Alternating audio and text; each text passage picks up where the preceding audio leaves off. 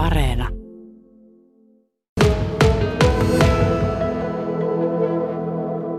Istuskellaan tässä Kemin meripuiston laululavalla ja yli 30 vuotta sitten vuonna 1986 Dingo vieraili juurikin tällä lavalla. Silja Ylisuutala, sun piti lähteä tonne keikalle, mutta jotain siinä kuitenkin kävi, että et päässyt keikalle. No äiti ei päästänyt, kun oli liian nuori. Sä olit 10-vuotias ja kova Dingo-fani. Miksi just Dingo-fani? No, en mä oikeastaan sanoin. Se vaan se musiikki vei ja ne sanat vei. Ja sitten kun oli vähän erilainen ja ne oli tukat ja ne huivit ja korut ja kaikki ne. Varmaan se oli siinä se niinku. Ne oli niin erilaisia.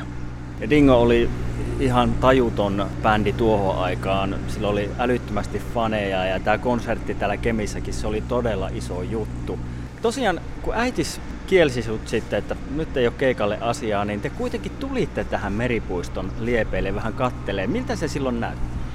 No sitä porukkaa oli tosi paljon. Ja mä muistan, että oli niinku aiettu tämä alue ja sitä ihmisiä tuli ihan koko ajan sisälle.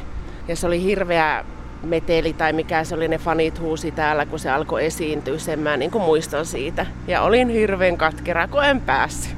Ja on vielä. Ai vieläkin tuntuu? vieläkin. Ja äitille on sanonut siitä, soitin just eilen siitä, että tota, mä olisin halunnut sinne. Kuinka paljon teillä on tullut äitikas keskusteltua tässä 30 vuoden aikana tuosta keikasta ja tuosta tilanteesta?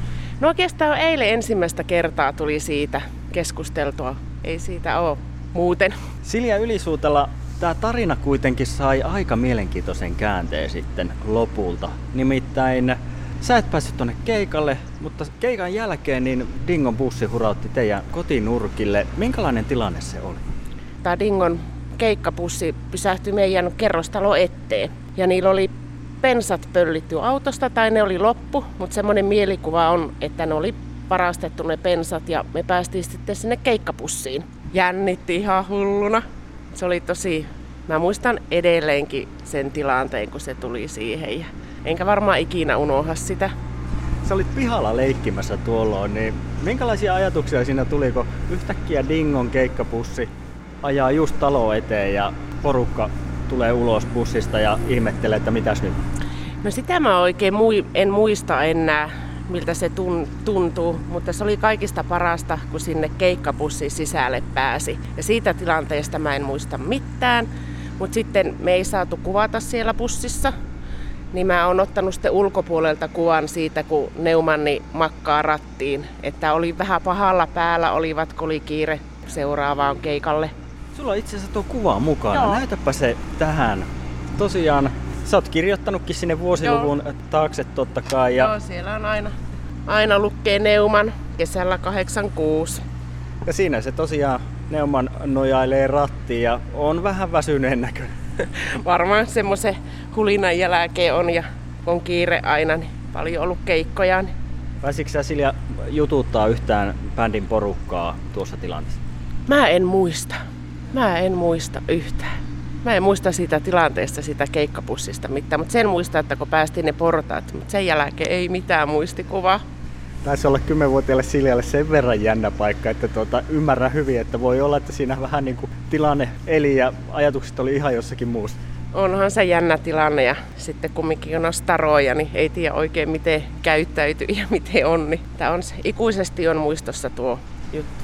Jos muistelee sitä koko tilannetta, niin miltä se vaikutti siinä? Bussista ilmeisesti loppu tosiaan pensa ja siinä sitten joku seurueesta piti lähteä hakemaan bensaa.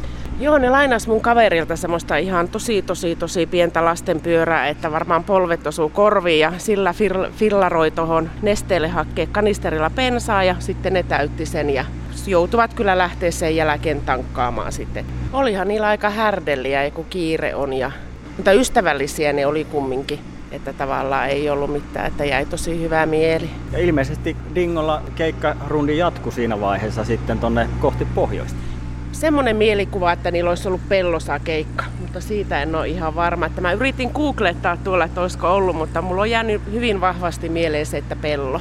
Silja Ylisuutala, mitäs Dingo merkitsee sulle sitten tänä päivänä? No itse asiassa sitä aika vähän tullut nyt kuunneltua, tietenkin radiosta, mutta tietenkin eilisen jälkeen, kun soitit, että suostunko tähän haastatteluun, niin on kyllä kuunnellut tosi paljon dingoa ja kaikki muistot ja kaikki ne sanat muisti ulkoa ja tulee se ehkä harmittaa, kun ei ole kuullut ja tulee semmoinen oma nuoruus ja tavallaan semmoinen hulvaton tai siis semmoinen niin kuin, se dingo-musiikki oli niin semmoista niin kuin, ihmiset meni niin hulluksi. Ja jollain tavalla varmaan tosiaan nuo muistot, niin ne elää siellä ainiaan. Ei ne varmaan sieltä kovin helposti lähde. No ei, ei, ei ikinä. Ja ne kyllä ne on ne, ne biisin sanat muistaa ulkoa aina. Et välttämättä biisin nimiä aina muista, mutta heti kun tulee se biisi, niin sä kyllä osaat kaikki sanat. Mitä luulet nyt tässä, kun kesällä Ylellä pyörii tämä Dingo-sarja, niin tuleeko sitä kuunneltua sitten ja muisteltua vanhoja? No ilman muuta. Mä aloitin jo eilen sitä kuuntelemaan ja on nyt siinä jakso kahdeksan. Ja ehdottomasti kuuntelen ja suosittelen kaikille sitä. Tulee tosi kivoja niin kuin muistoja ja siellä on kaikkia biisejä ja oppii tavallaan tunteista Dingon keikka, mitä tavallaan, miten ne on keikkailu ja mistä ne on aloittanut. Että tuli itsellekin aika paljon uusia asioita, että miten ne on ollut ja miten Neumanni on ollut tosi määrätietoinen ja uskonut itteensä, niin on kyllä ansainnut sen, mitä, miten he on menestynyt.